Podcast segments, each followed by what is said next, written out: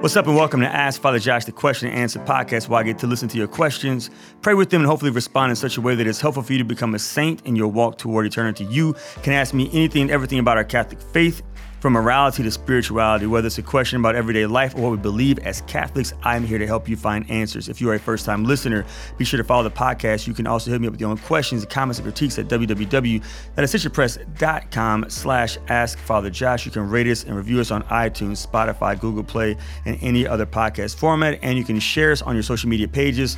This helps other people that find out about the show. If it's been a gift for you, potentially can become a gift for them as well. On today's show, the doctor's in the house. The doctor's in the building. We have Dr. Andrew Whitmore uh, with us as a guest today, and he's going to be talking about his new book, Saintly Habits Seven Simple Strategies You Can Use to Grow in Virtue.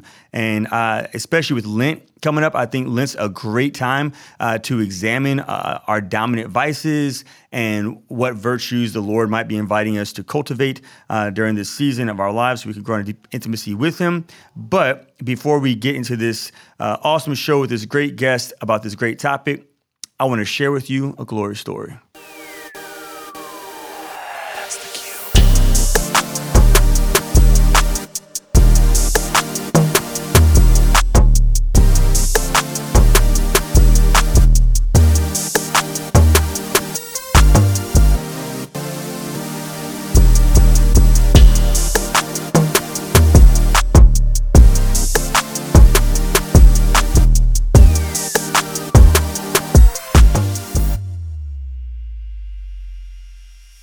My glory story for this week uh, just actually just just happened, y'all. Like God is so good. God is so so generous with us.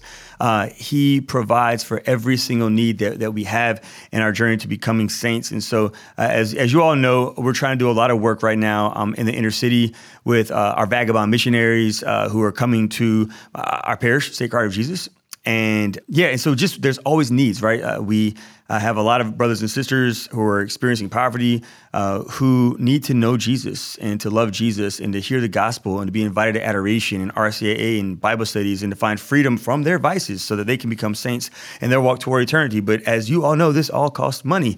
And um, and money doesn't just fall off of a tree, but sometimes it does just show up out of nowhere. And so, one thing that the Lord has been teaching me in this season of my life is just to be faithful to prayer, just to keep showing up to prayer, just to be in relationship with Him, and and the trust to surrender to. I think the the actual antiphon for yesterday's office of reading was surrender, and I will do everything for you. And and that's it. Just like okay, God, I'm just going to show up. I'm just going to pray and you're going to provide if you want us to keep serving the poor if you want us to keep uh, making disciples of all nations you're going to do it because you know obviously costs money. And today i was in one of my teammates offices and i was just kind of lamenting about life. I could be melancholic at times. And and someone came in the office and was like hey um, i just walked into church and i prayed and i feel called to to write this check. And this person wrote a very generous check to serve the poor. And i was like oh father yeah, you're still doing it, God. Like I didn't even ask for that. So he knows what we need before we even ask. And he's so generous beyond our imagination, especially whenever like what we need isn't for us, but it's for the good of the kingdom. And so my glory story is, yeah, God, he just provides. He just provides over and over again. Uh, Dr. Whitmore, uh, do you have a glory story that you want to share with us? I do, and thank you so much for inviting me onto the show. This is a great opportunity. My glory story, it has to do, I have two children. Um, one of them is turning seven this week, actually and the other one is four. And my seven year old just received his first confession last week, and just seeing him go through the process of, um, you know, he really wants it. I think a lot of times kids are nervous and they're they're scared and what's it going to be like. But we have a good relationship with our parish priests, and he was just all excited about it. And you could see, you know, he, when he came out of the confessional, he just had this bright smile on his face. And now he's going to receive his first communion this Sunday on his. What birthday. a gift! So yeah, so it's just really cool seeing him go through that, and then with his younger sister and her learning and imitating him and all mm. that. It's just beautiful to see their love for God. Kind of, you know, we've been raising them; they've been seeing what we do, but now finally he gets to participate in it too, and it's just a beautiful. A question is: Are all of his classmates receiving First Communion? on his birthday, or is it just because he, he wants the Eucharist that bad and the, the pastor's like, hey, for your birthday this year, you're getting Jesus a week after your first confession? Yeah, it's just so he's the only one receiving it this day. It worked out that way. He's uh, we're homeschooling our children, but they also go to this kind of once a week atrium mm-hmm. school, and just the way that it worked out, Uh, he's older than a lot of his other friends, and he would have been getting it next year with them, but he was ready for it now. And I love that, parish, man. I love that. Why wait? Exactly. Why wait? If you believe and you want the Lord, yeah. I just read a story about this uh, saint. Her name is Venerable Antoinette Meo, maybe. I'll find out the real name later. I think that's the name. But she was seven years old. She died uh, from cancer. But uh, she also like just longed for the Eucharist, and and so she got to receive the Eucharist early, and it was on Christmas that she got to receive her first Holy Communion, which she she passed away shortly after. But like she hungered for the for the Blessed Sacrament, and so it's so cool that yeah, I mean it, it's probably a, a, testament to you and your wife's you know paternity and maternity that your that your children have such a love for the sacraments and long for the sacraments. I always love at mass. So I, we have communion rails at my church, and so the little everyone kneels down. They you know they wait for the Lord Lord to come to them. And uh, I love when the little small kids uh, who aren't ready for the, their first communion yet, when they just like reach out their hands and they say, "Give me, give me, give me." And I'm like, wouldn't that be awesome if if all of us just long for Jesus like yeah. that, or we're just begging for, uh, we're grasping for Him and not for these passing things of the world, but for Jesus. When you were talking about first reconciliation, it reminded me uh, years ago when I was at St. Aloysius. I'm at Sacred Heart of Jesus now, uh, and way back in the day, I was at St. Aloysius, and we had our first reconciliation, and that's a huge school, uh, and so there was probably like eight priests there helping out or whatever. But one of the parents told me, one of the parents told me after their daughter received her first reconciliation, she came back to her mom and dad and said, That was awesome. And then she said, I'm gonna go sin again so I can go back.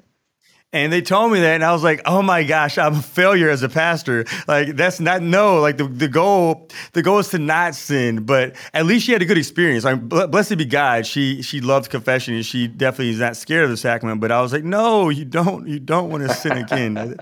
so I, I, had a little bit more work to do in my uh, formation uh, with the kids there. But yeah, well, great glory stories. And uh, let's go ahead and uh, jump into today's show about your new book about the virtues.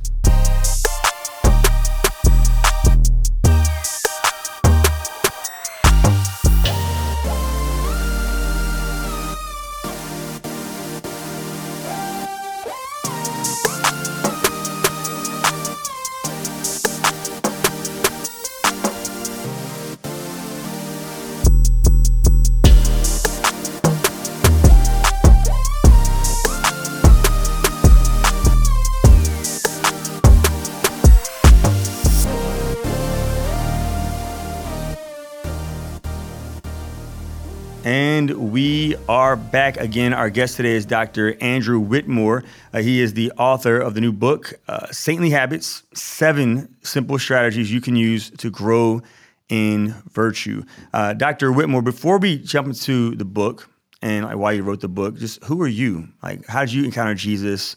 Uh, how did you fall in love with the Lord? Why are you serving the church in this capacity? Sure. My story uh, sometimes people use I don't know if you've heard the term reversion, right? Not conversion, but yeah. reversion. Mm-hmm. I was raised Catholic and brought up in the faith, but for some reason during high school, kind of working and straying away a little bit. Um, still kept up a prayer life, but wasn't going to mass and things like that. And I really saw my reversion start happening in undergraduate. I, I, I say it's a, it's all Mary's work. I went to Assumption mm. College right after Mary after that, graduate school was in DC, and I worked at the Basilica, which is the Immaculate Conception Basilica, and all that. So I saw her hand in it. But I had my. What did you do over there? Uh, in DC. Mm-hmm. So I was doing graduate school at the Catholic University of America for theology, and I was at the Basilica. I started in the bookstore, and then I worked in the music and liturgy office. I made the programs for all the different masses. Do you know Father Johnny Gibson? Was he there when you were there? He was not uh, a Johnny, priest. Then. Yeah, yeah, I worked Johnny, with him. yeah, he's a priest uh-huh. in the Archdiocese of New Orleans. Now, one of my buddies. Yeah, yeah. Oh yeah, he was Very great. Cool. He was fun. He was yeah. um, Father Weston's assistant while I was there for a little bit. Very cool. Awesome. So we were in the same office. Okay, continue. Okay, yeah. So anyway, I uh, had my reversion. When I went to undergrad, I was looking to do English, architecture, something like that. Uh, I ended up falling in love with theology because the first year you had uh, the Bible course, and I said, you know what? I've always wanted to read the Bible. I'm just going to do it. So I just started with Genesis, which they say is not mm. the way to do it. But I just started front cover, went to back cover. It took two years.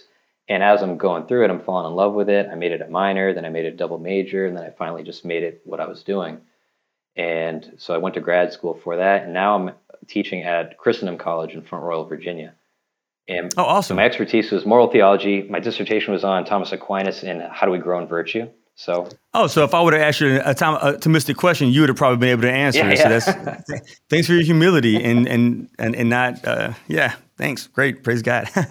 I uh, I remember when I was in seminary, my final exam for moral theology. Uh, it was uh, it was on Thomas Aquinas and, and, and his stuff, and uh, the professor, he was this old priest. His name was Father David Kelly. He's probably like in his like ni- mid nineties now. Okay.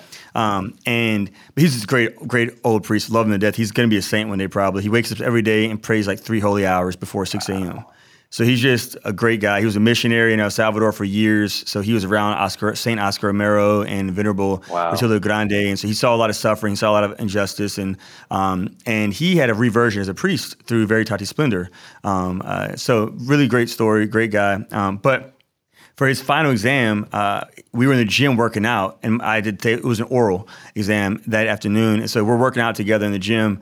And I asked him, I said, "Hey, Father Kelly, like if you ask me how Saint Thomas Aquinas defines love according to the Summa, uh, that would be great." Just joking with him. Uh, and my oral exam, everyone else had like these long oral exams, and for mine, he just said, "So how does Saint Thomas Aquinas define love in the Summa?"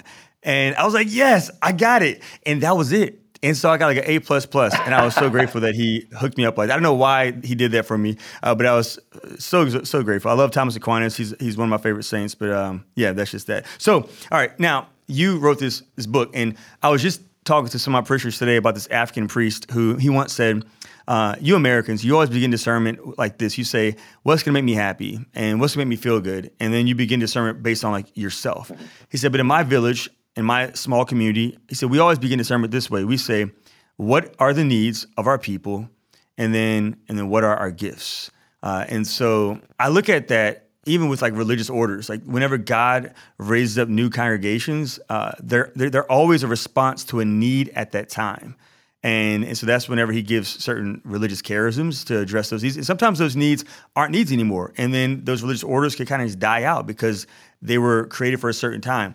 So in writing this book, obviously we know your gifts, right? You're you're a Thomistic moral theologian. But what kind of need did you see in our culture today for this particular book on on the virtues and particularly uh, on some some of the saints who cultivate those virtues? It was funny. The inspiration for the book, I my original plan was this was my dissertation. I wanted to just make an academic book based off of it. And it, I was talking with my mom and some of her friends one day, and one of her friends was like, "Wow, that sounds like a really interesting topic. You need to make this into a book so people can read about it." It's kind of like, hmm. really? People would want to know about this? So then I started thinking about it, and it's like, okay, yeah, I think I do have something to contribute here. I just see the need as a lot of people don't hear about virtue anymore. Correct. But when they do, it's not in the right way. It's just like these pious platitudes. Like everyone hears virtue is its own reward, patience is a virtue. That's all true, but people don't really understand what it means. And then when they do hear the virtues, they're all misunderstood, right? They hear chastity and they're like, oh, this is just a whole bunch of things I can't do. No, chastity is actually the, the, the power to give you this freedom to love and show your affections well.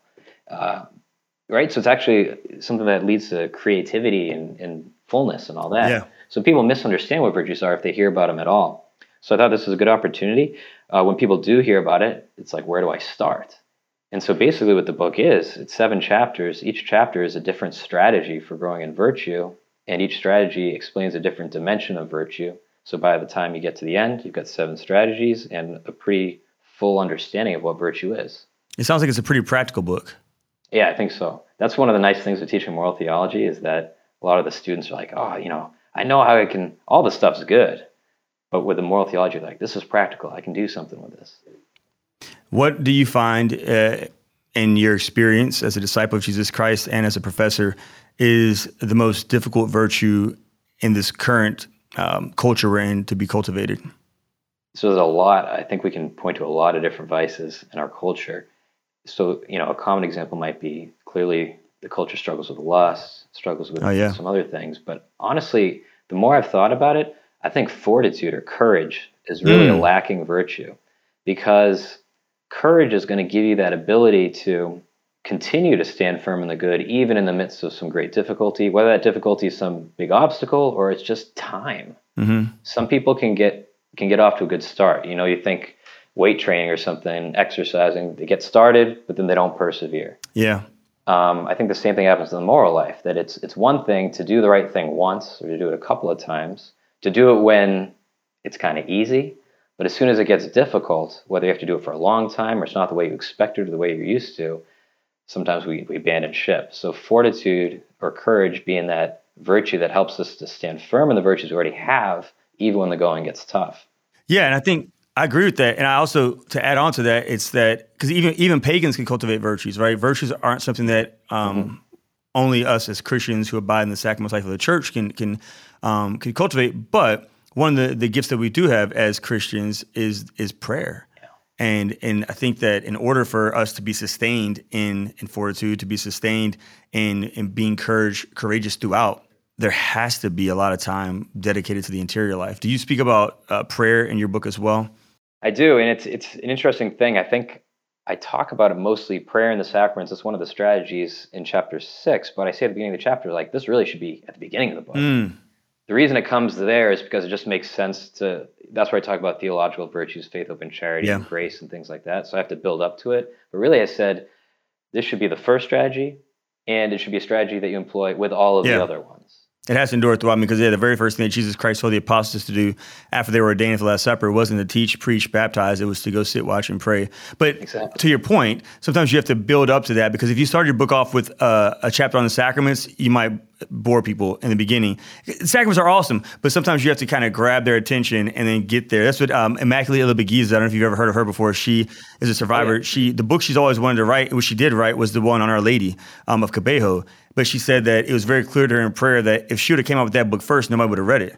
And so she came out with a more exciting book about her testimony and her story of surviving the Rwandan genocide. And then she led us to Our Lady Kibeho, which is drawing so many people back to the interior life, and particularly with the, the rosary of, of Our Lady of Sorrows. And so I think it's, it's pretty wise to, to build up to um, that which is most important. And even in uh, Mother Teresa's book about her life, The, the, the Secret Fire, uh, the beginning of the, the book, it's all about her works she did, which again, it's beautiful the works, but then the whole um, the, the last section of her book is all about the interior life.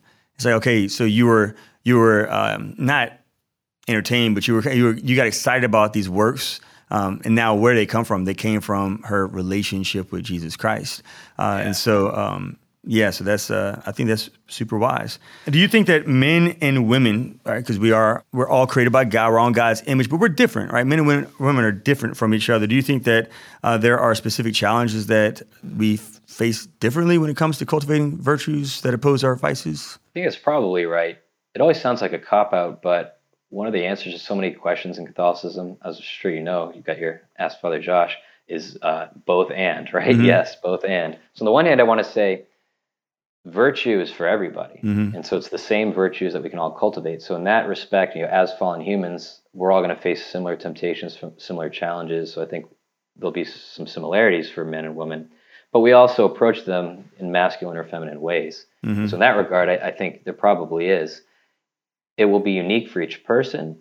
I don't know, from my own experience, it seems to me that um, with women, a lot of the times the, the love and the patience comes a little bit easier. Mm. With the men, justice comes a little bit easier. Maybe like mercy on the feminine side, yeah. justice on the masculine side. And I think too, just a nod to our, the feminine genius. I think women also have a greater capacity of enduring suffering. Um, mm-hmm. There, if you look at the cross, uh, so I have a devotion to Jesus Christ crucified, and at the foot of the cross, the apostles weren't there. John came eventually, right? But it was the women who were there. Like women are drawn to suffering and to be with people in suffering in a way that as guys, sometimes we um, like that's a big area of growth for us. And blessed be God, I pray that we can step up to the yeah. uh, to the plate and and by the grace of God grow and mature in that in that capacity. But there is, in my experience, even with women, they, they get pregnant, the way they give birth, the way they. Whenever I'm sick, my mom, who's in her her 70s, and my mom, her health is not great. But whenever I'm sick, if I'm visiting home, like she legit is just like suffering with me in, in a way that is just I just don't yeah, we, we don't see that too often with, uh, and even with, with, religious orders, like it's it's the female religious orders where like Mother Teresa's and um, and the, the Little Sisters of the Poor, a lot of those communities were founded by women, and they they're just drawn to to endure and suffering uh, with us in a way that most male or, orders you know aren't. And so there there's a, it is an interesting thing of. Uh, of the different virtues that we're probably more inclined to, and then the ones that uh, we have to really pray for God's grace and work at cultivating because we're all called to excellence. You know, so men don't. It's not a cop out for us to be like, oh well, we don't have the feminine genius, so therefore we don't have to go to the foot of the cross. Like, now we still have to do that too. Um, but it just might be easier for women to do that than, than for men to do it. It's more natural for them, I guess. I think that's true. And what's something that just you sparked my mind um, when Aquinas talks about courage, he says there's actually like two main parts of it. There's the aggressive part, and then there's the enduring part. So usually when we think of courage, we think of confronting the problem and mm-hmm. conquering it and all that. But he says it's actually more courageous to endure when you can't mm. overcome it. Mm. That shows you're the weaker party, but you're still standing firm in the good. And so when you talk about the endurance of women there, like he says, that's actually more courageous than confronting it head on, which I think is usually like what the man thinks. It's like, I got to just get rid of this problem as soon as I can. That can be good, but he says it's more courageous in those moments where you can't overcome it and you just endure. I'm super excited about reading this book. So, what's the title again? Saintly Habits Aquinas' Seven Simple Strategies You Can Use to Grow in Virtue. And uh, where is it available at? You can get it at um, ascensionpress.com slash saintly habits. That's a www.ascensionpress.com slash saintly habits. And am I going to get a, uh, a copy of the book for free? Yeah, for sure. I'll send you one. Yeah. Thank you. Geez, are you going to sign it for me as well? Um, so yeah. it's, it's, available now, though. Mm-hmm. Pray, blessed be God. I, am so excited. So I um, yeah, I'm doing a, a theology on the rocks uh, coming up on the biblical roots of vice and virtue. So hopefully, uh, Mariah, she's listening in the background right now. Hopefully, Mariah, make sure I get a copy of the book before that talk. It's in like two weeks, Mariah. So if y'all can speed, uh, get what, what FedEx, UPS, whatever it's called, get that book to me really quick. Uh, that would help me with the content for the talk that I'm giving. But no, I'm super excited because yeah, I think that especially during Lent, Lent is a great time for all of us to to really examine uh, the the virtues and to be inspired by uh, the witness of the saints who precede us in our walk toward eternity. Uh, because God calls all of us to yeah to not be mediocre disciples, but to be radical witnesses of His love. So what we're going to do is, Dr. Whitmore, we're going to take a break, and when we come back, we're going to uh, talk about one particular saint uh, who uh, is on your mind, in your heart, in your life right now that can potentially inspire the rest of us in our journey to God willing becoming saints ourselves. So stay tuned. We'll be right back. Hi there. I'm Mark Hart, and I want to share with you an exciting new series called Venture: The Bible Timeline for High School. Now, let's be honest. The Bible is easily the most confusing, most misunderstood book of all time. How do these random time periods, these random people, these random stories all fit together? And what do they mean for me and for my life? In this study, we're going to take a journey through the basic story of Scripture from Genesis through Revelation, so that by the end of it, teenagers will understand the big picture of salvation history. Because when we come to know the story, we come to know our place in the story. To find out more and get a free preview of this engaging new study, visit ascensionpress.com backslash venture.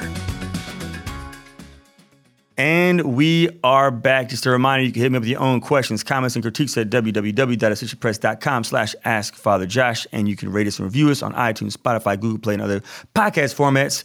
That will help other people find out about the show. I mentioned last week that there was an announcement I wanted to make that I couldn't make last week because it wasn't public, and it's public now. So, Dr. Whitmore, you're the first to uh, actually hear me say it, and I'm excited to share with our audience that, uh, along with Sister Miriam James and Montse Alvarado from EWTN, um, I will be uh, co-emceeing the Eucharistic Congress uh, in 2024, and so super excited about that because a I had my conversion during Eucharistic adoration, my reversion during Eucharistic adoration of the Blessed Sacrament, and 2004. So, yeah, exactly 20 years after my encounter with Christ. 20, yeah, right, 2024. Yes, my, my number's adding up. I saw you look up. Yeah. So I'll be, uh, and then two is that I, as a pastor and director of vocations, I just have to say no a lot to like a lot of things because my primary responsibility are my seminarians, guys discerning, uh, and uh, my school and my parishioners and my neighbors. Like that's my so quite often I have to say no. And so a long time ago, I was invited to do some things uh, for the Eucharistic revival, and, and, as much as I wanted to do them, I just couldn't because it was like it would take me away from my primary responsibility. And I was like, no, seminarians and parishioners and students and neighbors come first. And so I was like, man, Lord, I, I would have really loved to participate in the the National Eucharistic Revival, the Congress, and uh, and then it came back around, and they were like, "Hey, well, what about this opportunity? It's in a couple of years." And I was like, "Oh, blessed be God! I happen to be free." And so, and it's the summer, which like a lot of things aren't happening in the school over the summer. So, yeah, so I'm super excited about that. To, to hopefully, yeah, I just my my greatest desire, brother, is I want people to encounter Jesus in the Eucharist because I really do believe that if people go to adoration and like just sit with the Blessed Sacrament, that God he just will transform them. I mean, like the Eucharist is where saints are formed, and and so the the more emphasis we can get on Jesus Christ and the Blessed Sacrament, I think that's going to change change our world. That's going to build up what Saint John Paul II called a civilization of love. And yeah, we just need more of it. We need more of adoration, and we need more reverence at Mass. That's a whole other conversation. But the Eucharist is, you know, so important. So, anyways, super excited to announce that we'll be me and Montse and Sister Miriam will be emceeing the 2024 National Eucharistic Congress, and uh, hopefully y'all can make it, and we can adore Jesus Christ together in the Blessed Sacrament. Now, with that being said, Dr. Andrew Whitmore, I want to ask you, who is the saint for today's show? Pick Saint Philip Neri. And why is that? Um, I don't know how much listeners know about St. Philip Neri. He's uh, there's two things that I find that he's most notable for. One is you talked about Eucharistic saints. He had a huge devotion to the Eucharist. Um, all these different legends of, you know, his heart would beat so much it'd be shaking the whole pew that he's praying on. That he'd get choked up during the consecration, have to kind of calm down to finish mm. mass. When he died, his heart was like twice the size it should have been, or something like mm-hmm. that. So he has this huge Eucharistic devotion, huge love of Christ. But also the other side of him, he, he liked jokes He's, he's a prankster. He liked doing practical uh, jokes on people, had a good sense of humor. Uh, so that appeals to me because I like joking around too. But there's a particular story that I love telling about him. And this comes, it's actually, the story comes secondhand. It comes from somebody that I knew during my graduate studies. And it just really speaks to the closeness of the saints in our lives. A lot of times we hear about the saints and we think like, oh no, these are just past legends or, you know, I pray to them, but, you know, how close are they to us? this this story is great. So my friend here, he had another friend who was a seminarian getting ordained. And that ordination weekend, they had the rehearsal for the ordination. And during the rehearsal, they said, There's going to be a litany of the saints. So whoever you want to be added to the litany, let us know and we'll add it. So he had a devotion to Saint Sebastian or some saint. So he said, Okay, I want them. I want him in. And at the end of the rehearsal, they said, If you think of anybody else, just send us an email and we'll get him in for the ordination. So that night, he wakes up in the middle of the night and he's just got on his heart St. Philip Neri, St. Philip Neri. I don't know why. I don't have a devotion to him. I don't know why, but just he needs to be in the litany. So he sends an email, goes back to bed. When it comes time for the ordination, they get to the litany of the saints, and they're going through, they're going through all the saints. He's waiting for Sebastian, he's waiting for Sebastian, and then he hears Philip Neri. He's like, okay, great, he got in. And then it keeps going, it keeps going, and it ends. No Saint Sebastian. So he's like, oh man, you know, like that's the one I have a devotion to. It's great Philip got in. I don't know why, but whatever.